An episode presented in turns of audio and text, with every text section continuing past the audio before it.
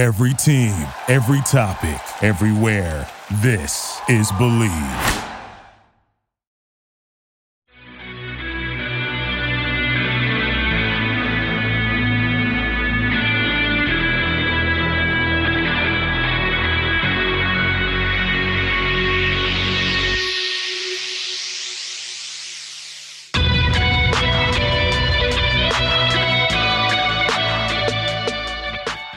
Going on, everybody? Welcome back to Believe in the Jaguars right here on the Believe Podcast Network. My name is Phil Smith, aka Phil the Filipino.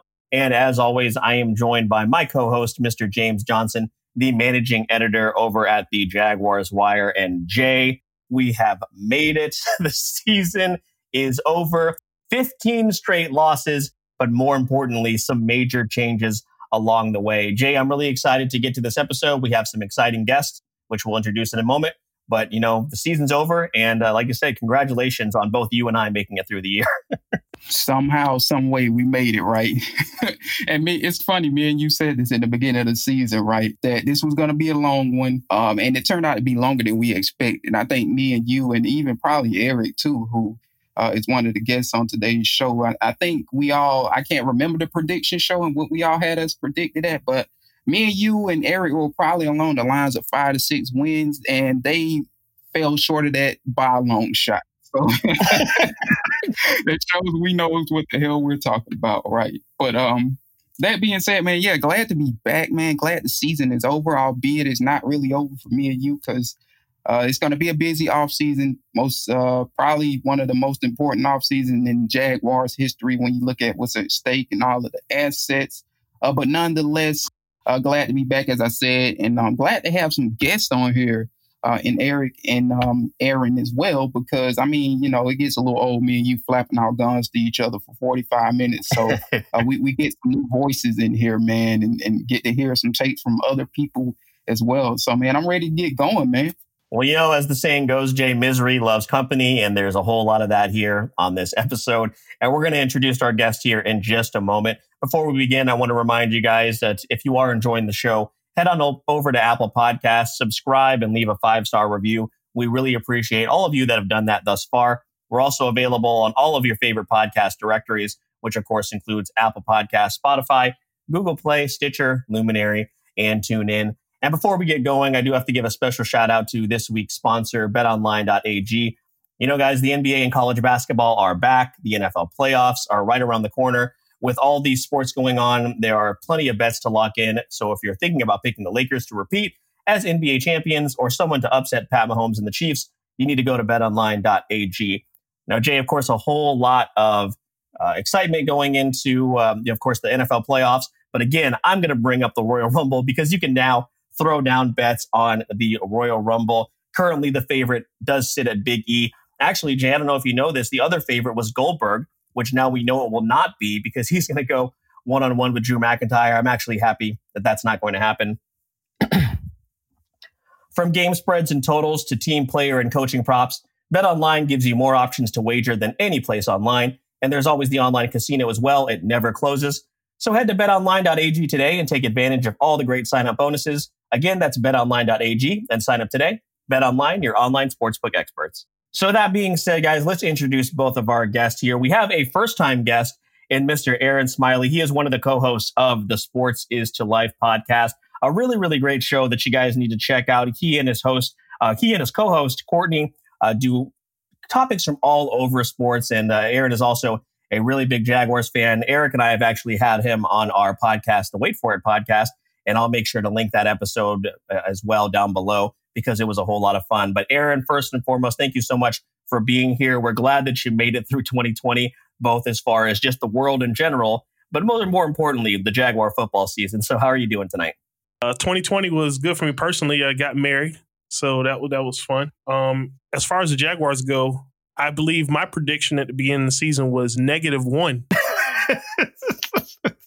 no lie. Like I told all my friends, was like, we're probably not gonna win a game at all, especially once they let go of uh Mr. Fournette. But needless to say, I was kind of annoyed that we won the first game of the season against the Colts because I was like, this is not supposed to happen.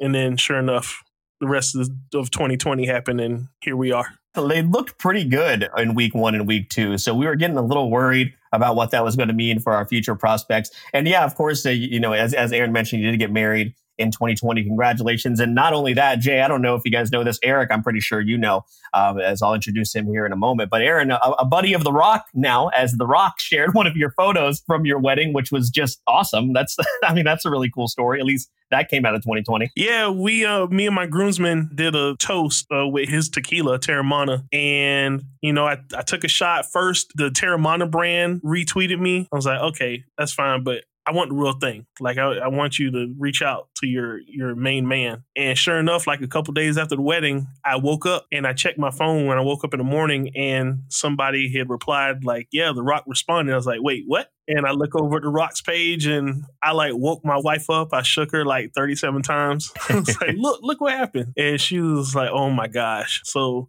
you couldn't tell me anything for like a week because I was like, "Me, me and The Rock are tight." Now. But uh, yeah, it was pretty cool. Yeah, man. Yeah, no one's ever going to be able to take that away from you except The Rock, I guess.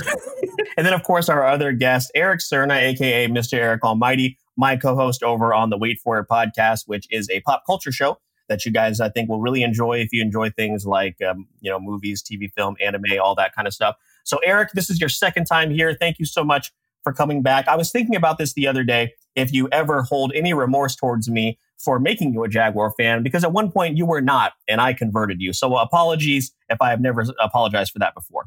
Well, you know, uh, when you move to a new place and you you meet new people, you just kind of have to roll with what they like. You know, I don't have anybody here that loves the Giants like I love the Giants. I don't get to see them play. In fact, I've only seen them play once because I live in Jacksonville now. So I figured, hey, you know what?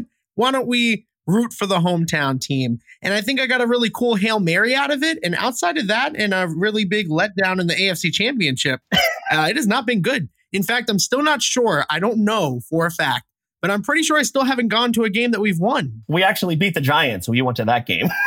Which was to add insult to injury. So, yes, to, to, to that point, uh, the only win is against my team. So, yeah, you're right. You're right. We were down. Yep, we were down. And Eric wore a Giants jersey. He chose his allegiance that day. I did. And then we got you back by making you hire Tom Coughlin. oh damn well that's that brings up wounds i don't want to discuss but guys there's so much to talk about here today of course as you can hear we have a full house and i'm excited to get into everything with you we're not going to discuss the game because why would we we're just going to talk about the past a little bit and also more importantly the future because honestly, guys, this is going to be most likely the most exciting offseason in Jacksonville Jaguar history. And we're going to start with, of course, the news that broke yesterday, which was Monday, January 4th. And here is Shad Khan. Um, I think, uh, as you know, uh, we are making a change with our head coach. Uh, I spoke to Doug at length this morning, and I'm grateful for what Doug did, serving the city uh, with grace. And he cared a lot about the Jaguars and the people here in Jacksonville. And it really, I think it was difficult, but really the right thing to do. I wish Doug, Helen, and his family well. And I'm sure he's going to enjoy success in his next stop. So now uh, we'll continue our search for our new general manager and it'll also be time for us to find a head coach for the Jaguars. All right. So, of course, that was the breaking news. I think that we were all expecting. Uh, so, Jay, I want to hear from you first. You know, again, no surprises really, um, but I'm going to go down the line and speak and ask all three of you when it comes down to Doug Marrone's tenure, because I think as a person, at least especially in the media, he was pretty well liked. I think he's a guy that kept it real and he was a guy that was very honest. So, Jay, when you look back at Doug Marrone's tenure, what are you going to think about? Do you think he's a guy that got a little bit of a raw deal? Do you think maybe he was in over his head? Where do you land on Doug Marrone's, you know, uh, tenure here in the, with the Jaguars? That's a great question, and I, I, thought about this, and I've talked about this with people. And the one thing that sticks out about Doug Marrone's career here is the fact that, and it actually might have been you and Boogie that I spoke with about this. When you look at the pecking order in terms of how the hierarchy was with the Jacksonville Jaguars. Tom Coughlin obviously at the top at, at one point in time, at least, and Dave Caldwell under him, and then it was Doug Marrone, basically. I think of the three, and if you want to include the very, very top, is, is Shad Khan, obviously. So if you want to look at those four people and what transpired with the Jacksonville Jaguars and how they got from where they are in 2017 uh, to currently, if you want to place the blame on somebody, Doug Marrone probably deserves the least amount of blame. So that is the thing that I'm gonna like remember most about his tenure here is how what Tom Coughlin did mostly, Shad Khan did, and some of what Dave Caldwell did ultimately ended up getting him fired. Now I agree with firing him because at four years you you, you should move on. I mean, if any of us did our job wrong for four years or, or had the results that he had for four years, uh, you know, we wouldn't have our jobs. Now, albeit again, as I said, you know, a lot of what happened and transpired isn't his fault. Uh, you know, there was friction between him and Tom Coughlin reportedly at one point in time. Uh, Dave Caldwell traded away a lot of his best players. So the writing was on the wall in terms of him, them having a down season. And, you know, he ultimately was the last one uh, to fall from the situation. So uh, that being said, I wish him the best. Um, I do think Doug Marrone is a good coach personally. Uh, I, I, think he's going to find somewhere and catch on pretty well. Um, I, I tend to think he'll be more so probably a positions coach again, somewhere in the NFL. Uh, but he shouldn't have any issues finding work on the college ranks as a head coach. I do think if he goes to the college ranks, he'll be pretty good at what he does, um, depending on the program, of course. Uh, but that being said, um, yeah, I think he's going to be in good hands. Going to miss Doug. And like you said, yeah, man, like it, it's crazy because Doug Marrone came here on what people would consider bad terms, how he left the city of Buffalo. And he came here and he's kind of endeared, if you will. So, uh, you know, at least there's that despite him getting fired. Well, let's go to Aaron here next because I was talking about this with a friend recently because I don't feel the same way about Doug as uh, as I felt when Gus Bradley left. Right, I was just totally tired of Gus Bradley, and you know, even though he he, he also was a nice guy, but the positivity in a situation that was just not good really irritated me with Gus Bradley. So, same question for you with as far as Doug Marrone goes. When you look back at this, you know, his whole tenure here in Jacksonville, good, bad, or somewhere in the middle? I feel like somewhere in the middle. Uh, Jay has some pretty good points. Like he definitely does not get most of the blame as to what happened, especially these last three years. I think the main thing that I take away from Marrone's tenure is that with us being a small market, Marrone is the type of guy that is probably the ideal personality for a small market because he was basically no nonsense, you know, pull yourself up by your bootstraps and, and work hard and, and get stuff done. Unfortunately for him, the results did not follow. And I think it, in some points he was uh, loyal to a fault, especially with regards to keeping Todd Wash as defensive coordinator, even though our defense has progressively gotten worse over the last few years. And once again, that's not necessarily his fault because our front office traded everybody away. But I appreciate, you know, he took everything in stride. If he had to get spicy with somebody, you know, he he just he came here to do a job. He didn't get it done. I feel like he's gonna land as a positions coach somewhere else too. I, don't know how many more head coaching shots he's going to get because he wasn't that successful in Buffalo, like record wise. And at the end of the day, now we're only counting like wins and losses. Well, you know, Eric, we'll, well, then we'll go to you as far as Doug Marrone. You know, the Doug Marrone statue out front of a, a TIAA Bank Stadium. What's that hypothetical statue say when it comes to Doug Marrone's tenure in Jacksonville? I, I would assume it says I'm overrated and was part of the problem because I don't know. I don't know where all this Doug Marrone praise came from, but did you guys watch him coach a lot of these games? Like, I, I, he's an okay coach, but like when you look at Doug Marrone and you see the way he coaches, did we ever really expect better than eight and eight with him? I mean, when you really look at his overall body of work, his demeanor, leadership, play calling, I mean, everything just to me just screamed average. That's why I was always so angry that we signed him, you know, out of the three, Caldwell, Coughlin, Marrone, I was most upset that we kept Marrone, but he seemed to be a call, you know, a, Coughlin guy. Apparently, that might not have been the case towards the end. I don't know.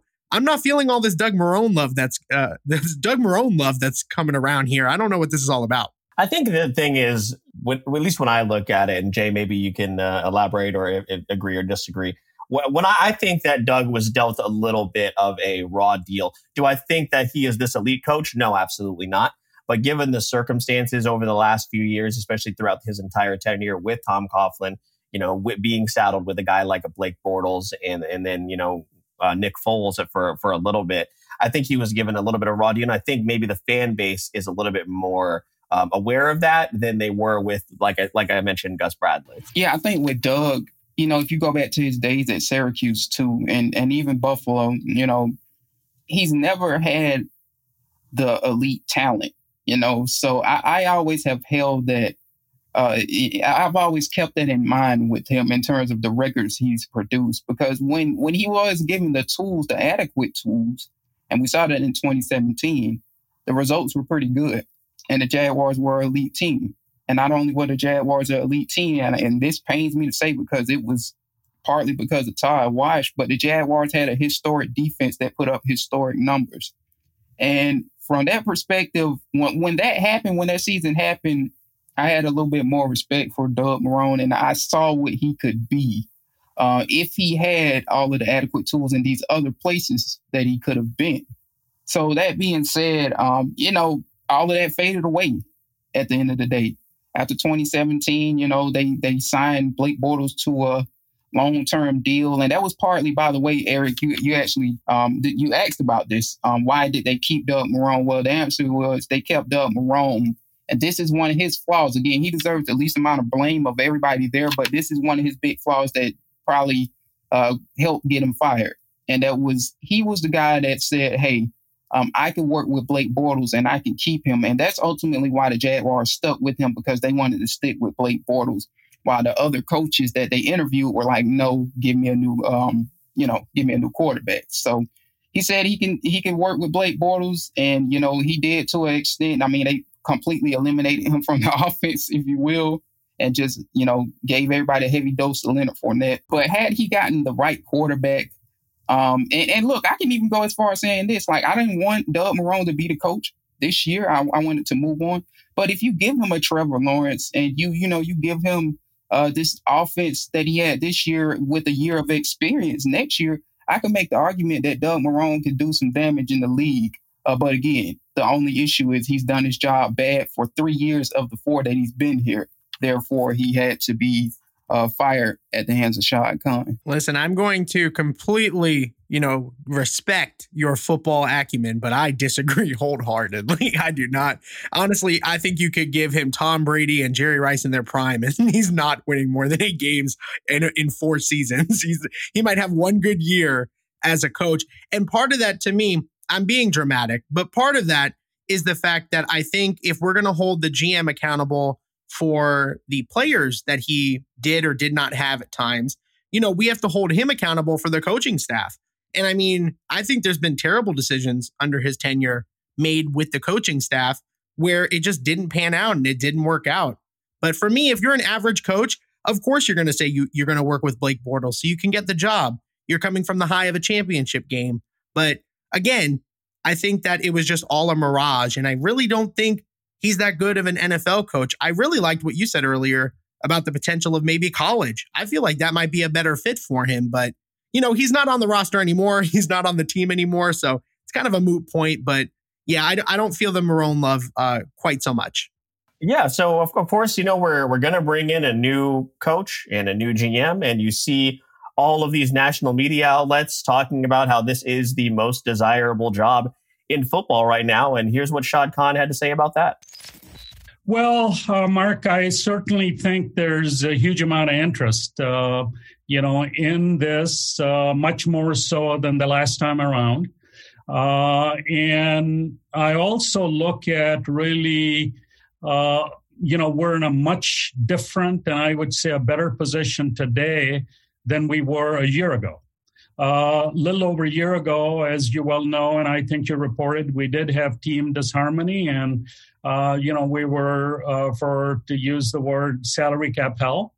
Uh, I think today, um, uh, you know, I frankly thought we would do better in the season. We won three games. I mean, we won six games last year, and uh, but um, um, you know, certainly we have a lot of salary cap availability along with the draft picks and um, obviously the number one pick. But uh, what's evaded the history of the Jags uh, really has been a franchise quarterback. And I think what's unique uh, uh, certainly is that we have the ability now to make a choice, and it's going to define the franchise moving forward.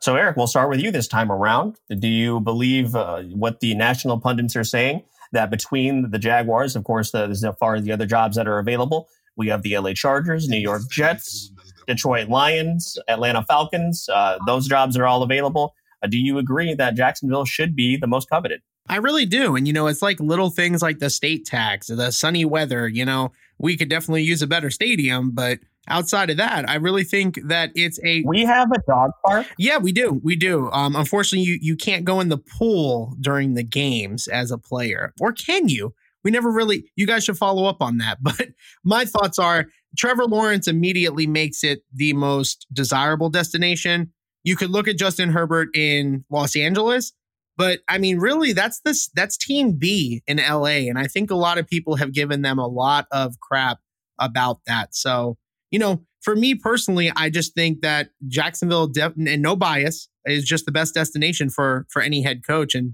I think that means we're going to get a good one, hopefully. So, what about you, Aaron? Do you think that you know, with all of the resources that somebody incoming, as far as a coach and a GM, are going to have to work with? I mean, Jacksonville seems like it's going to be the place to be, right? Despite all of our history, this is where you want to come. You, it's the most desirable position if we really want it to be, and I've said this for years is like Jacksonville, yes, we're a small market, but sometimes the front offices just acted like we're a small market and they don't want to put the effort into, you know, landing some high, you know, profile names. And, you know, the, the perfect example of that was when we drafted Jalen Ramsey. Like this city went crazy and he lived up to the billing of being one of the top defensive backs in the league. And then once he started to get a persona, not saying all of it was was good, some of it was bad, but once he got persona, then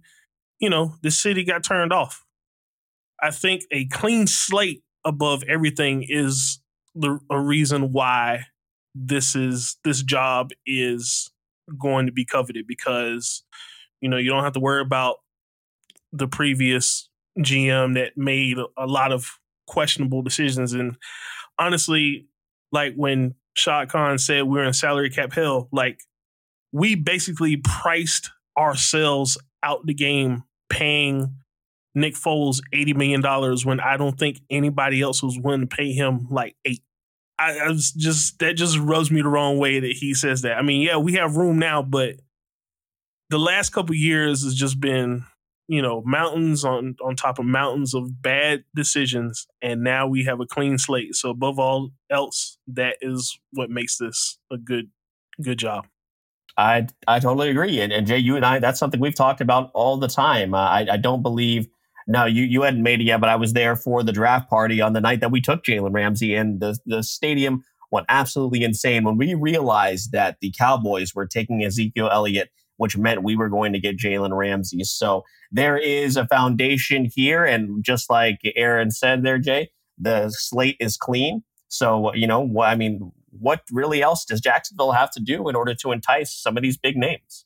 Well, first and foremost, I'll say this. I think there are some good things to do. As bad as this season was and as bad as the run was with the regime of Coughlin and Marrone and Caldwell, the good thing that came out of this is that they did prove for the wrong reasons, but they did prove it that the Jacksonville Jaguars can be a desired location. And I think they helped Jacksonville. We can say this that they helped Jacksonville shed the label as the place that people didn't want to go. Dave Caldwell made Malik Jackson a $95 million man. I mean, he didn't make all of the money on that contract, but that was a huge contract at the time. We never had seen anything like it in terms of getting a, a attractive free agent like that. Albeit it didn't work out, uh, Julius Thomas brought him in. Um, Calais Campbell. Nobody in the world thought we could bring Calais Campbell in. He did bring him in. Um, and it's other guys of that nature, Jalen Ramsey through the draft, and so on and so forth. So, in terms of the small market label, I don't know that everybody will see it that way. At least players won't necessarily if you pay them properly, and we've seen that in the past. Uh, so, um, in terms of you know your question, if if you know me and you have gone through this plenty of times, if it's uh, the most desirable job, I would definitely say so. Uh, you can make an argument that there are jobs out there with better quarterback positions, uh, but and, and I, I, guess you could say those would be Houston. Um, the Lions, they got Matthew Stafford. Uh, even Atlanta, they got Matt Ryan. Uh, but that being said, depending on the type of GM candidate you bring in, it depends on how they, you know, what kind of work they want to take on, what kind of a job they want to take on. This might be a little bit more of a build than those jobs. If they're willing to do that, then this is definitely a, a desirable location. I think it should be the most desired because of Trevor Lawrence alone. You know, like if you just stop at Trevor Lawrence, I think any offensive coordinator should want to inherit that and see what they could do because that you that could potentially lead to a dynasty when you add in the salary cap and the few pieces that the Jacksonville Jaguars already have. They have James Robinson, which proved to be a great move when they moved on from Leonard Fournette. The guy put up historic numbers. They have Laviska Shenault, who I think the coach should be scared of the way he did them dirty this Friday, uh, this Sunday. Uh, they have DJ Chark, and if DJ Chark gets the right quarterback, we've seen what he can do as well. So, uh, from that perspective, and having Trevor Lawrence and having the most salary cap projected next year, uh, the Jacksonville Jaguars certainly should be a local. I mean, like there should be nobody out there that should be denying the Jacksonville Jaguars of an interview because you get such a blank, clean slate. You don't have to deal with the salary cap, as Shad Khan said, because you'll be it, it'll be very hard to mess that up. You're getting the best quarterback prospect in 10 years or so, whatever the case may be. Um, so you, you, got that going over your head, and you're inheriting what little pieces that Dave Caldwell put in place. So the cupboard isn't that bare in terms of the offensive side. You probably got to do a lot of work on the defensive side. But hey, when you got 100 million in salary cap, we've seen in 2017 that the defense can be fixed so easily in free agency if you want to go that route.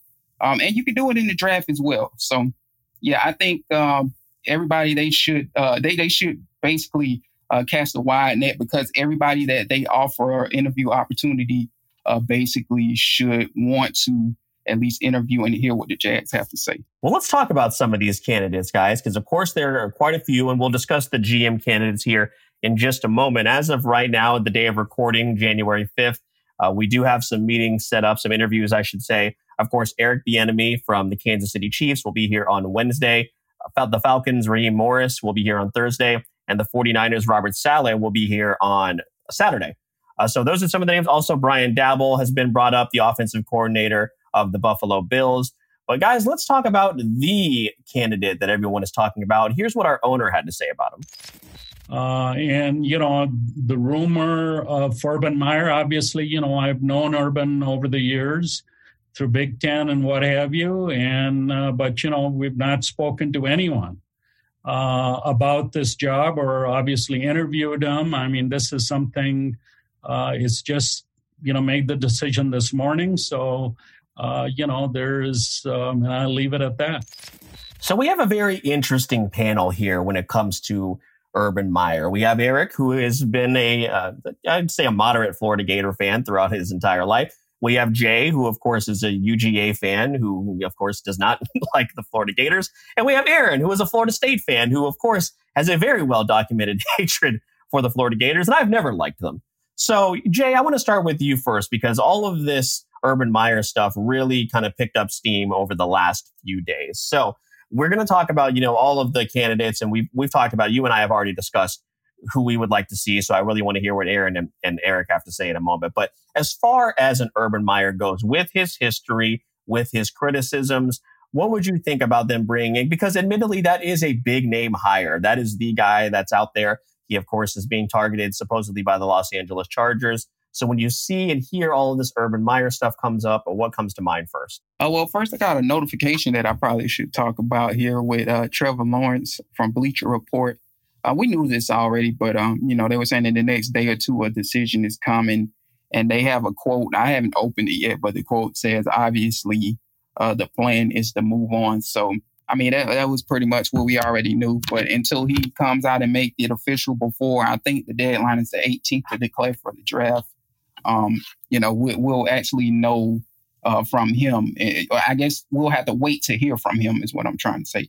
All right, now, in terms of the Urban Meyer thing, first I want to address what Shad Khan said about not speaking to him. Uh, that's probably BS. because obviously Shad Khan not uh, being honest. yeah, well, I wonder. This is this the first time we've ever heard of this, right?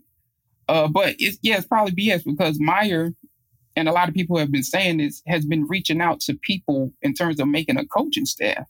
And whoever it is, you know, they, you know, whoever he reached out to probably should have kept their mouth shut.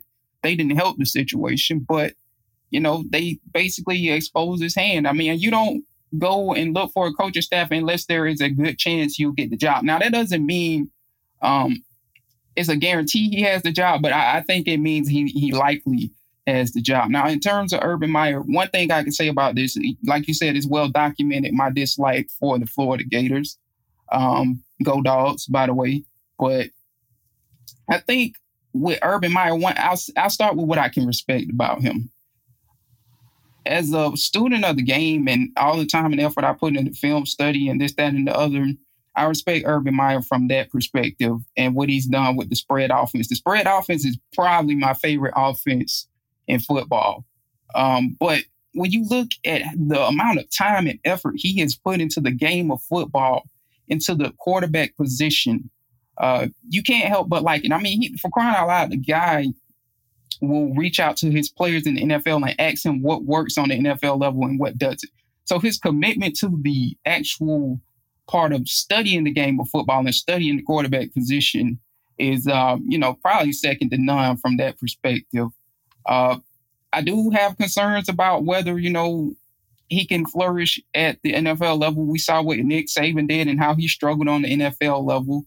Uh, but I mean, for the most part, I think uh, he could be a guy more along the lines of John Harbaugh when John Harbaugh came out of from uh, it was Stanford, if I'm not mistaken. Albeit his his offense was a little bit more uh, pro ready or, or more closer to the pro realm.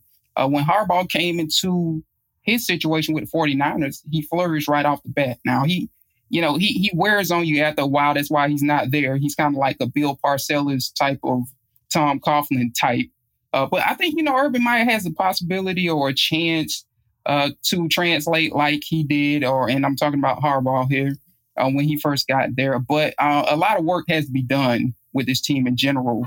Uh, so you know that's that's something that Urban Meyer has to consider. Is like you know do you want to? Uh, it might not be the quickest rebuild. Do you want to go through that, so on and so forth? Of course, we all know about the thing that happened at Ohio State uh, with one of his assistants, I, and I don't know it like accurately because I don't follow Ohio State like that, should I say? But um, an assistant of his, you know, had a situation where he was abusing his wife, and you know that kind of led to Urban Meyer leaving, and, and, so on and so forth. But I, I guess you know we've seen it in the past uh, football is a second chance game. You know, we we've seen second chances occur with Michael Vick uh, and many many other people. And you know, at the end of the day, probably Shad Khan what he's looking at is the winning perspective and the quarterback thing, which you played the tidbit about. He's looking at this from the perspective of what Urban Meyer has done for the quarterback position. And he probably believes that Urban Meyer is one of the top guys. If you want to develop a franchise quarterback, uh, there's not many names out there better to do so. And I think that's probably what this boiled down to. Well, let me go to Eric here because that's actually a question I wanted to ask Jay when you talk about the quarterback, because obviously, if Urban's the guy, he's going to be working with Trevor Lawrence. So, Eric, now, me personally, Jay, I, I was kind of curious about that statement because if you look at some of the quarterbacks specifically now, of course, this is totally different. Now, Tim Tebow, one of the criticisms of Tebow was that his mechanics were just totally off and no one had ever tried to correct them because he had all the intangibles, right? So when you look at some of the quarterbacks that have come out from Ohio State, from Florida, that have not been NFL ready, Eric, is that something that concerns you? But also, do you think you know when you when you look as a Gator fan, when you look back at at um, at Urban Meyer's tenure and how things ended with Florida and Ohio State, are those things that also concern you? So between the quarterback and also you know just his track record, anything there as far as red flags for you? I mean, there's clearly red flags. If you go with Urban Meyer, you are hopefully getting a commitment of four to five years, and anything around that is very cloudy and very unsure at best. I mean, that's from his health, from his scandals, from his decisions. You know, what is the cost and what is the reward that you're going to get. You know, what the risk reward factor has to be a play here, right? Because it's Urban Meyer. Like he could definitely make the transition and be like again a Harbaugh and and and get to the Super Bowl, right? But what's going to happen like if he does that? I don't see long-term success with that coach. I think whenever you're looking to hire a coach, you want to hire someone who's going to be there for years with success. Everybody's trying to get the next Belichick. You're not going to get that with Urban Meyer. You're going to get a very short window of time. I'd say with a veteran QB, that'd be more interesting. I don't know that I'd want to put Trevor Lawrence through that if I'm being honest. I'd rather get a more established coach with an offensive potential. Eric Bieniemy is my personal choice. Yeah, I will say this, Phil, too. And uh, I mean, Eric, um, I, I, yeah, I agree with what most of you, what mostly you have said about Urban Meyer. I, I question the longevity, uh, but at the same time, I think for me, I think four or five years is all he will need to find out if you know you're going to con- continue on with him and if he'll uh, flourish in the the pro realm, if you will. Uh, and, and most of the places he's been, as you said, yeah, most of the places he's at least been there four to five years. So, uh, yeah, the commitment again that does scare me. His commitment to the pro game, especially if things don't go his way soon. Uh, at the same time, though, we have seen people come into the NFL from the college realm again, going back to Harbaugh, and uh, have success relatively early in their tenure. Therefore, I don't think he'll need long to find out if he's the guy or not. Uh, so, from that perspective, and then we look at what they got with the salary cap and so on and so forth, I think it can be built fast to find out early in Meyer's tenure if he's the guy, if they're going to get him.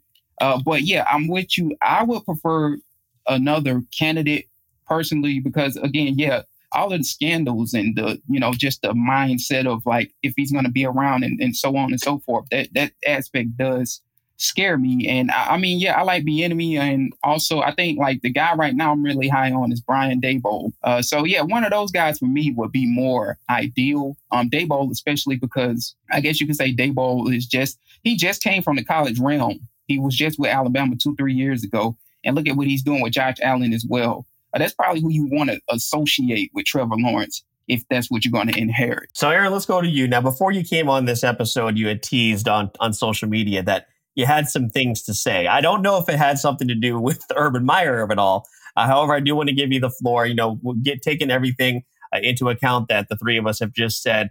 Uh, just same thing with you. When Urban Meyer's name came up, you know, do you trust him to come in and rebuild you know, this next decade of Jaguar football is going to be the most important in franchise history. So, do you want Urban Meyer in charge of that? Uh, no, full stop.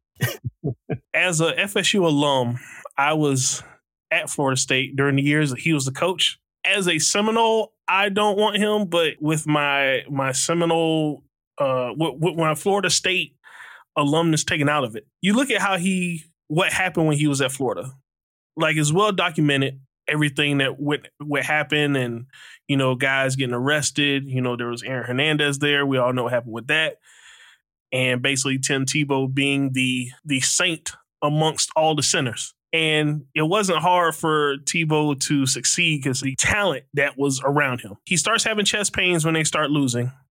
He comes back another year has some more chest pains because they're not winning as much as they did the previous year. We actually sent him on his merry way. Once he left Florida, that was when I believe Luke Fickell was at Ohio State, and everybody in the world could told Florida fans that Urban was going to take that Ohio State job in a year, and they were in denial about it. And sure enough, the two days after the Michigan game, they announced him as head coach. And, you know, he had success again, won national championship. And then the losing starts. And then all, all of a sudden, I got to think about my health. And then, you know, it wasn't just the thing with his assistant coach. There was the scandal with Braxton Miller and, you know, the signed merchandise they got money for and yada, yada, yada. I just feel like there's a difference between, I mean, because he can recruit and recruiting at the college level is not like recruiting at NFL level because they're not kids. They're men. And you're not going to be able to sell a free agent coming to a place that hasn't been winning like you can a kid going into his mom's house trying to get him to come to your college to play football. And also, you're going to lose a lot more in the NFL than you are in college. So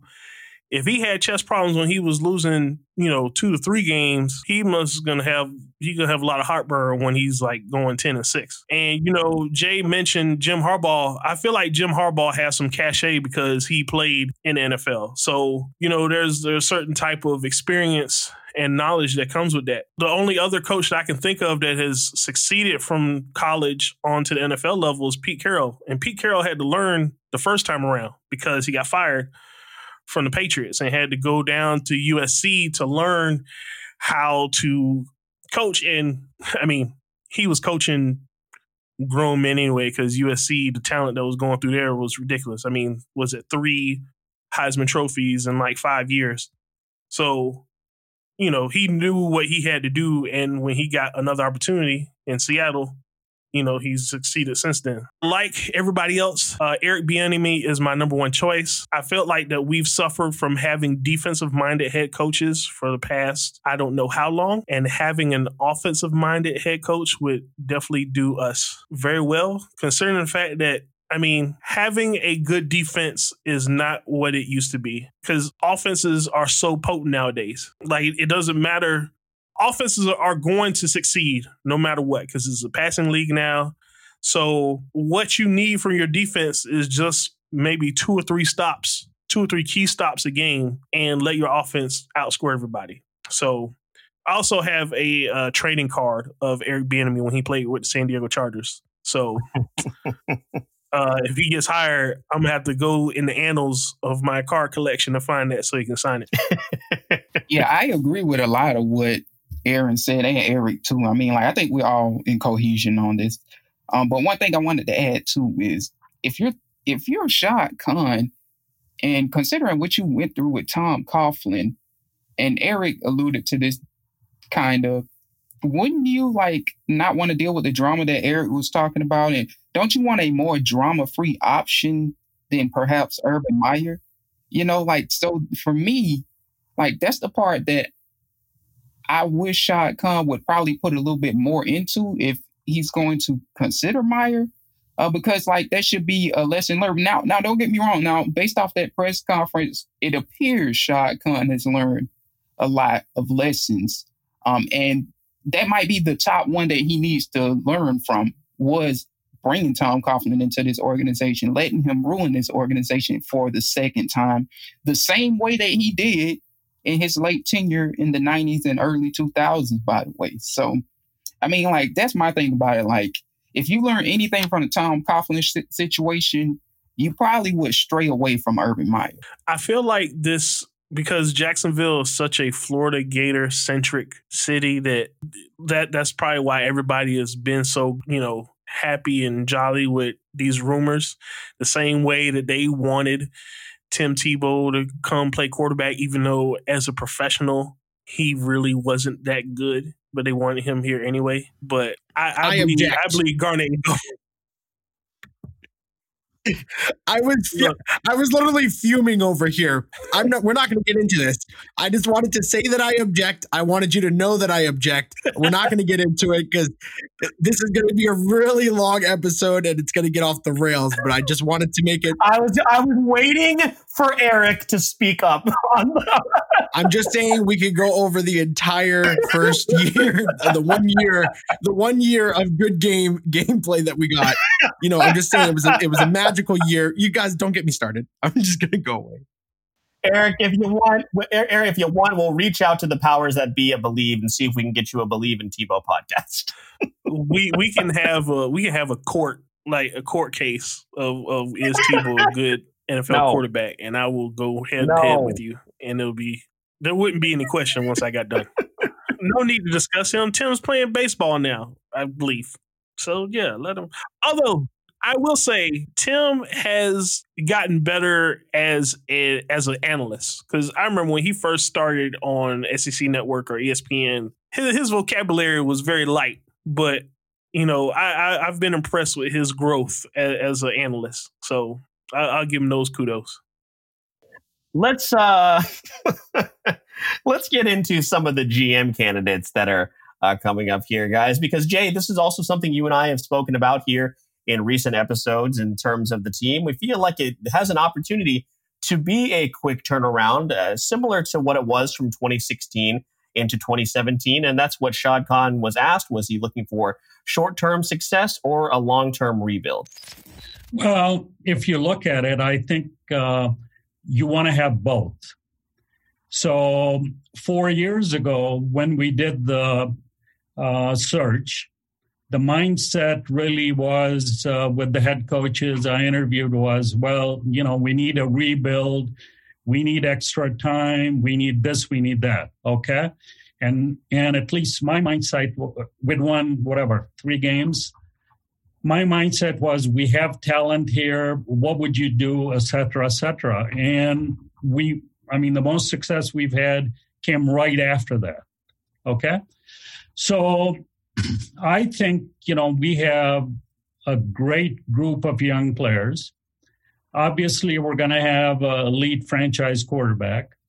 So, you know, you can't have a mindset, well, this is a rebuild and it's going to take time, etc. I mean, we have to have a mindset we're building for the long haul, but there's you have to be able to win at the same time.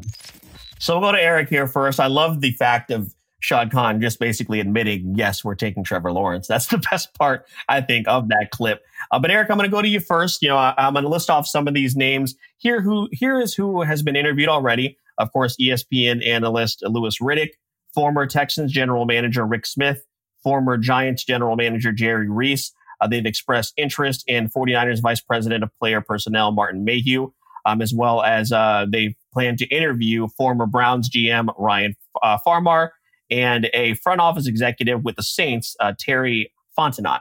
So, uh, Eric, as far as those names go, um, is there anybody that really stands out to you that you want in, in terms of bringing in the players, or is there maybe a name that has not been mentioned there that you would like to see? Honestly, so much of the talk has been about the head coach. I was worried that they were going to make that decision before picking a GM. I mean, that's really what what the feel has been, especially since the Urban Meyer news, which you know to that point I'm not even sure how much he would be a fit with a NFL GM, but I think we need to make the GM pick right and we need to pick someone who's going to work well with others. I personally love the Louis Riddick idea.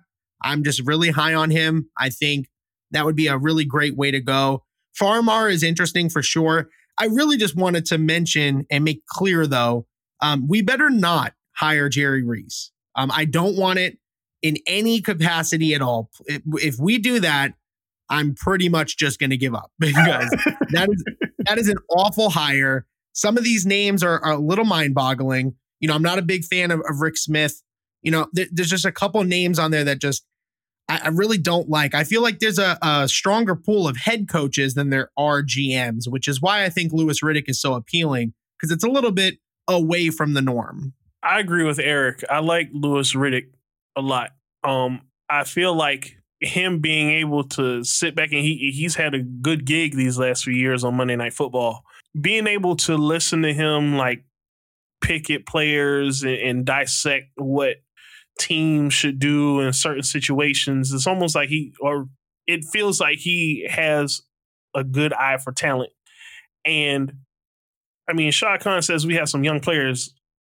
I mean, I, I don't know if you guys have mentioned this in your podcast, but I'm I think in the last maybe 10, 11 years, we've there hasn't been a single first round draft pick that has made it to their second contract with this franchise. They've either been traded, waived, or just let go on some foolishness.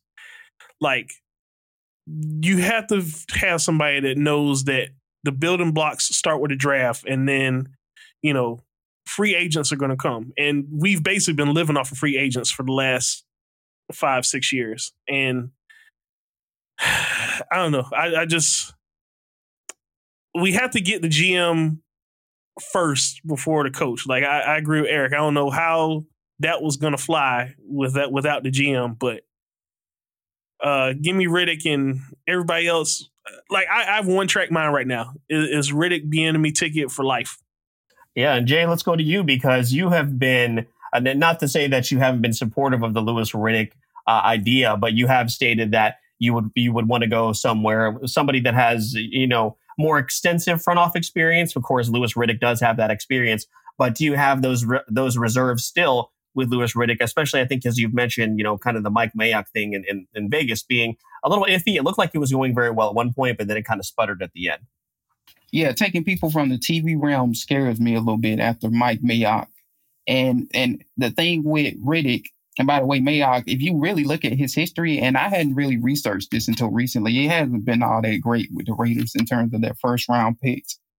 And for Riddick, like it just scares me that he's been away from the game, albeit he's been connected to some capacity through ESPN. It just scares me he's been away from the game for what seven years or so, uh, off the top of my head. So, you know that that's my thing with Riddick. Um, albeit he is a better candidate than some of these guys that you know that we've mentioned.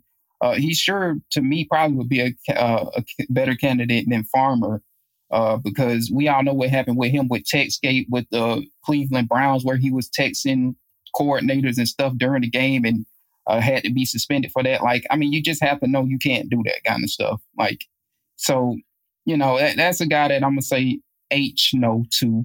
Um, but in terms of who I would want, I mean, well, I guess we already had this uh, in the solo episode I did a few weeks ago. The guys that I had circle was uh, Mike Borgonzi from the Kansas City Chiefs. Uh, he's been there since like 08, something like that. Um, Joe Hortiz from the Baltimore Ravens. I mean, he's learned from Ozzie Newsome, arguably the best GM to ever do it. He learned from Ozzie Newsome for 20 years. Like you can't beat that. Um, Ed Dodds was the other guy, and that's from the um, the Indianapolis Colts. He's their assistant GM.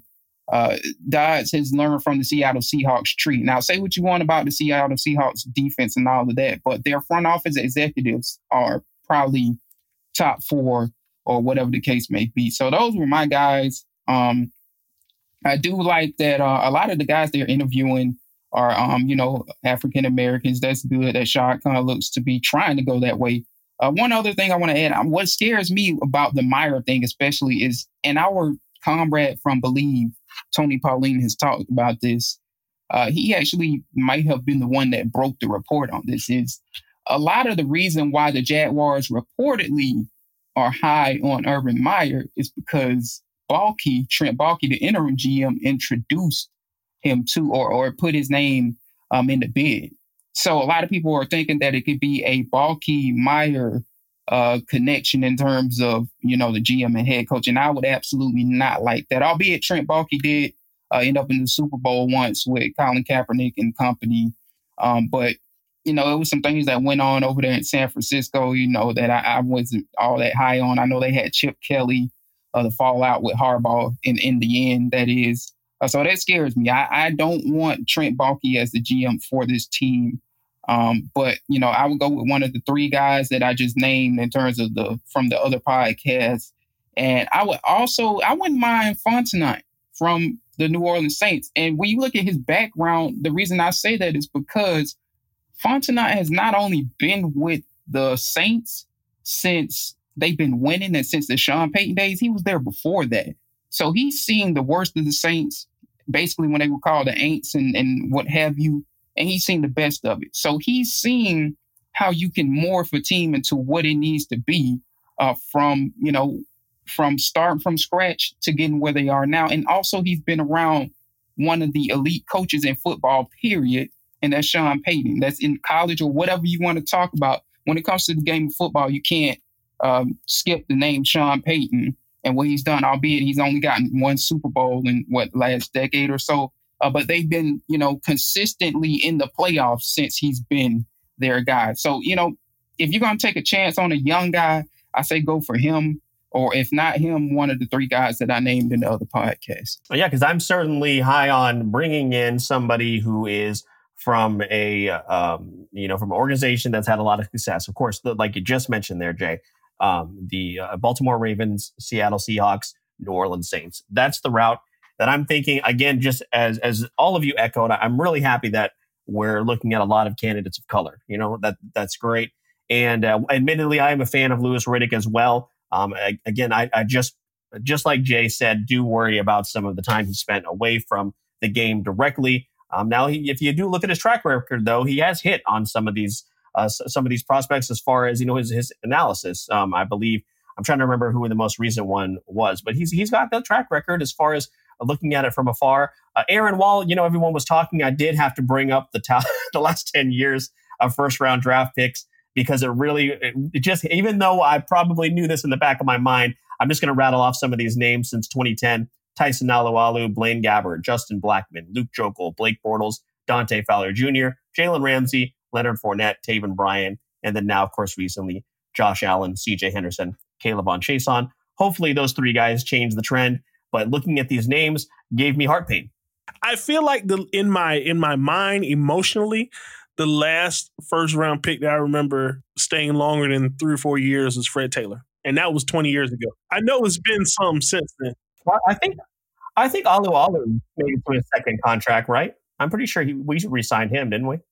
I think they probably extended him for like a year and then traded him to Pittsburgh. Jay, what's the what, what's the thing? Is it Alualu? Was he was he around for two contracts? Uh, wait, what what was the? I was uh, researching some Louis Riddick stuff because I had a comeback on what you said. no, I was just looking at the last ten years of first round picks and to see if anyone had made it to a second contract, and I, I thought Alu was the only one since tw- uh, dating back to 2010. I don't even think Alualu made or did we just contract. or did we just give him that fifth round option? Maybe that's what it was that I don't even, I don't think the fifth round option was around then either. I don't if I can recall. Mm. Now look, my because I didn't watch a lot of Jaguars football over the ten years, a lot of bad football at that. So my mind's not clear on that. But I don't think they re they they re-signed Tyson Alualu. Eric, do you still have your Reggie Nelson jersey? I, I don't. I, I, I don't even know who. Ga- I think you gave me that. I couldn't have possibly purchased that. Yeah, it was mine. yeah, I gave it to you. Thanks for that. yeah, no problem. Uh, but but yeah, no, Jay, what were we gonna? You had to follow up on Louis Riddick. Yeah, if I can recall, I was trying to look it up when he said this. Wasn't Louis Riddick the guy that like put Jalen oh Ramsey oh like gosh. fourth in the cornerback rankings or defensive back rankings during the 2016 draft? Oh, was he? I don't I don't remember that. Well, if he did, that was horrible take. Who were the other DBs in that draft? I mean, clear cut uh, clear cut and dry is what I was trying to say.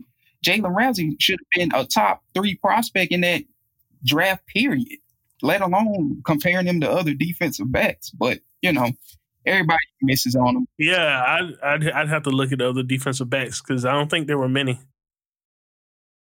Here are the other names that came up. Uh, let's see. This is an article uh, oh wait, you know this is just ranking the cornerbacks that came out. And never mind, I don't have it. I I, I apologize, but yeah, I, I mean we'll, we'll definitely have to look into that because that's questionable decision making, of course, on on behalf of of Louis Riddick. So um, actually, no, I do have it. So it was Jalen Ramsey. Uh, number two was Vernon Hargreaves. Number three, Eli Apple. Four, William Jackson the third from Houston, and then five was Kendall Fuller.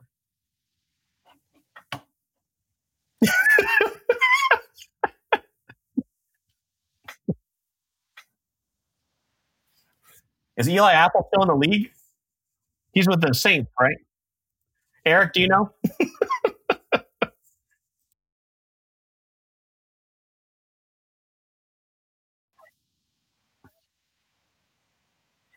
Eli Big Apple. All right. Well,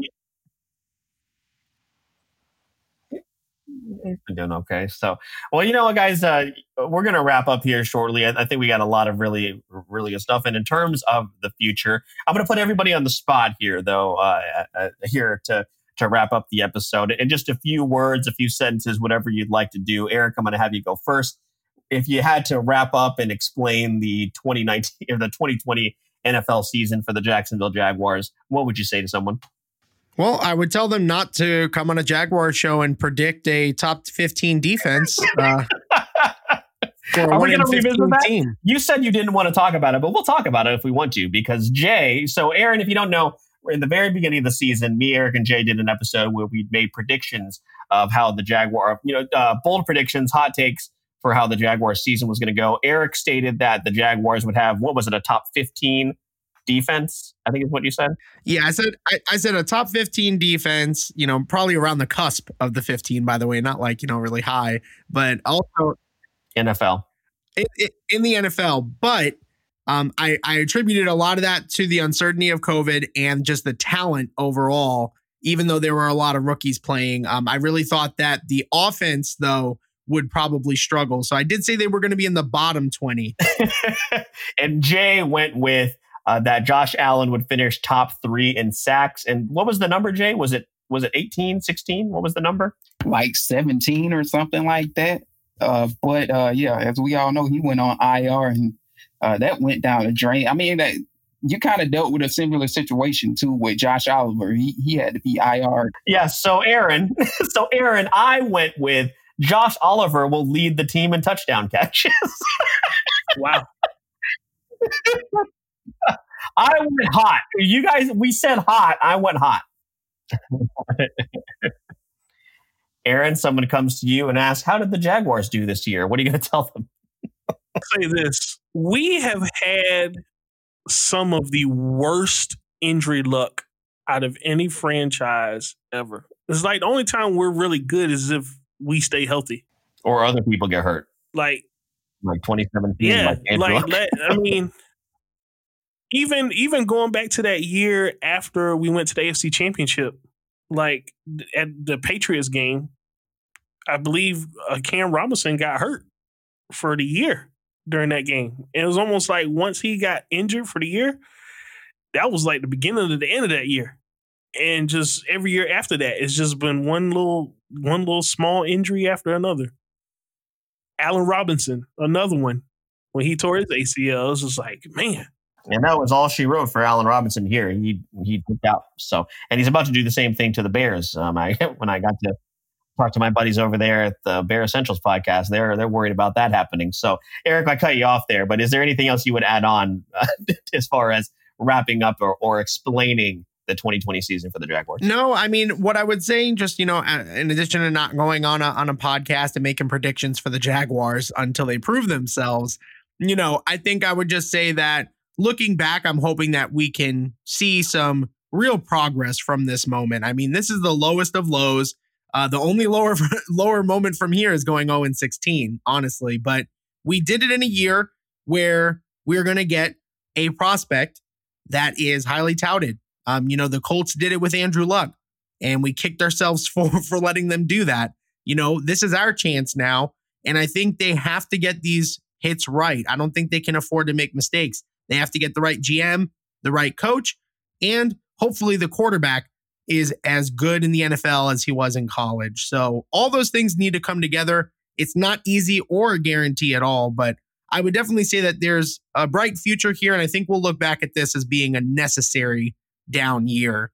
And uh, if we don't, then that means we just still are Jaguar fans, even though they suck for another 20 years.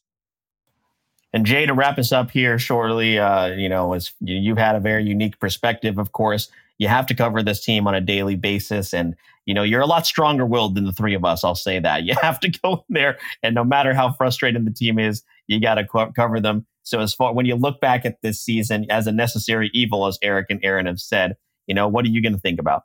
Yeah, I'm going to think about uh, basically, I'm going to be, I'm, I guess I would say what I'll probably think about with the Jacksonville Jaguars is how that Doug Marrone statue got in the front of the stadium. Because we'll be able to reflect on it. Yeah, dude. I mean, I'm for real, man. Let's put him in the pride of the Jags and get that statue going, man. Put it put it right next to the big Jaguar statue that's in, in front of the stadium.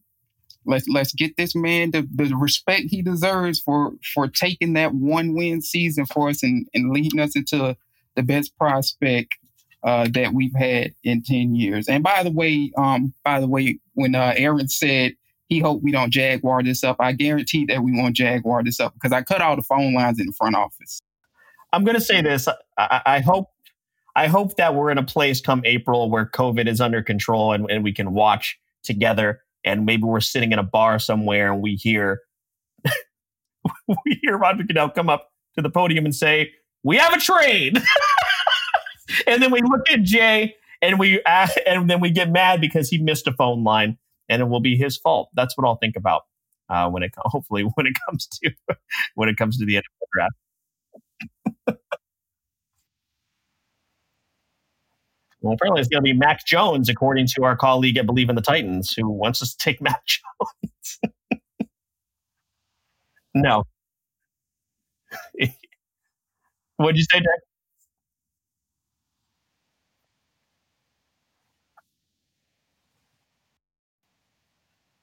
Oh, that's true. We bring you the number one overall pick here shortly, but first, a word from Campbell's Chunky Soup. And then we're going to get to the number two pick and whoever the Jets are, are going to select. But guys, uh, this has been a lot of fun. Uh, you know, in, in a crazy year as far as what I'm going to think about. For a team that went one in 15, there was so much that happened. And even though towards the end, you know, just rooting for the team and rooting for the Jets to win, and uh, obviously, of course, for the Jaguars to lose, it was insane. And I can't just the roller coaster of emotions over the last few weeks of the season, watching the Jets somehow screw this up and put us in position to get this once in a lifetime prospect. I think is something I'm going to remember for a very, very long time. But with that being said, guys, we're going to wrap up here in just a moment. But of course, Aaron and Eric, I want to give you guys a, an opportunity to plug both of your projects. So, Aaron, where can they find the Sports is to Life podcast, and of course, anything else that you're working on? Well, um, my on on top of my wedding, my coworker also actually had a kid. So, you know, we haven't had much time to tape lately, but it is on uh, iTunes, Spotify, and Podbean. Um, we're also on Twitter and Instagram at Sports is to Life. And uh, yeah, we've we we were scarce taping throughout the year as you know, COVID hit everybody hard, but you know we're we're we still put out content every now and again. It's it's fun. Absolutely. And then Eric, of course, you know, my co-host over at the Wait For It podcast. I can speak for both of us when I say we have a whole lot to look forward to in 2021. Where can they find all that content? And of course, anything else? Yeah, you can find on? us at the Wait For It podcast on Facebook and Instagram at Wait For It podcast, on Twitter at Wait For It pod. We're pretty much everywhere that you're streaming. So if you're listening to this podcast, the Believe in the Jaguars, then you can find us probably. Now, I'll probably recommend two episodes. We've got well almost almost 200 now. Uh, we've been doing this for quite a bit. Every Monday and Wednesday, we release new episodes, and our most recent two were our 2021 Foresight and Predictions episode with our guest, uh, Landon, a personal friend. If you like this episode and the banter, I really think you'll enjoy that. And then we also finished up the month of December with our monthly episode called What Did I Miss? So we pretty much cover everything in entertainment, gaming, and much, much more in that pretty much monthly recap show. So check it out. Let us know if you like it. And again, uh, hit us up on that social media. We'd really appreciate the support. Yeah, Eric, it's always, uh, and I'll speak for Jay on this too. It's always, you know, just a blast when the three of us get together because we all pretty much got our start at the same time. And then that allows us to meet people like Aaron and, and work together and all that stuff. So, you know, Jay, to wrap us up, what else do they have to look forward to? Not only, of course, on the podcast, but over on the Jaguars Wire. I already told you what we got to look forward to, and that's Doug Marrone going in the pride of the Jaguars. he already has the article written up, and so the draft is ready to go.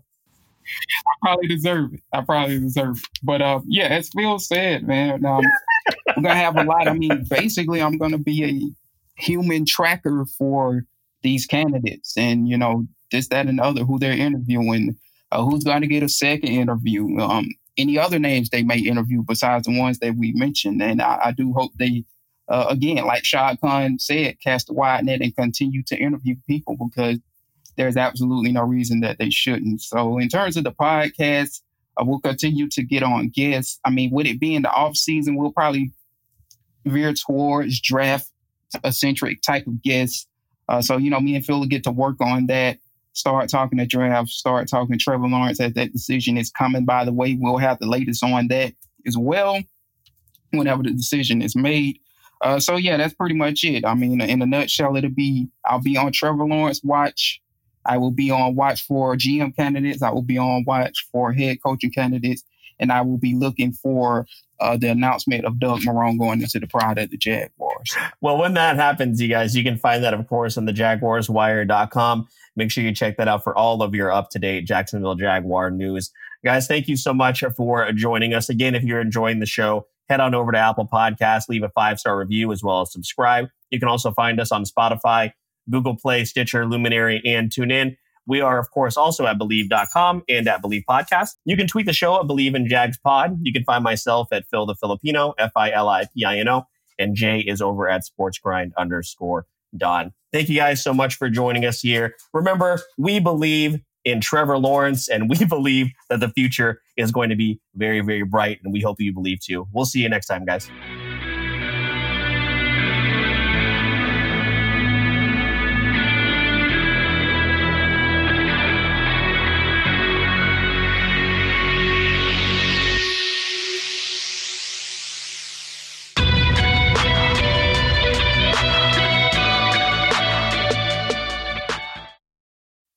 Swimsuit? Check. Sunscreen? Check. Phone charger? Check. Don't forget to pack the 5 Hour Energy. It fits great in a pocket or carry on, and the alert feeling will help you arrive ready for anything. Now get 20% off when you use code 5HE Travel at 5hourenergy.com. Expires April 30th. One time use only, not valid with other discounts. Remember, visit 5hourenergy.com and use code 5HE Travel to save 20%.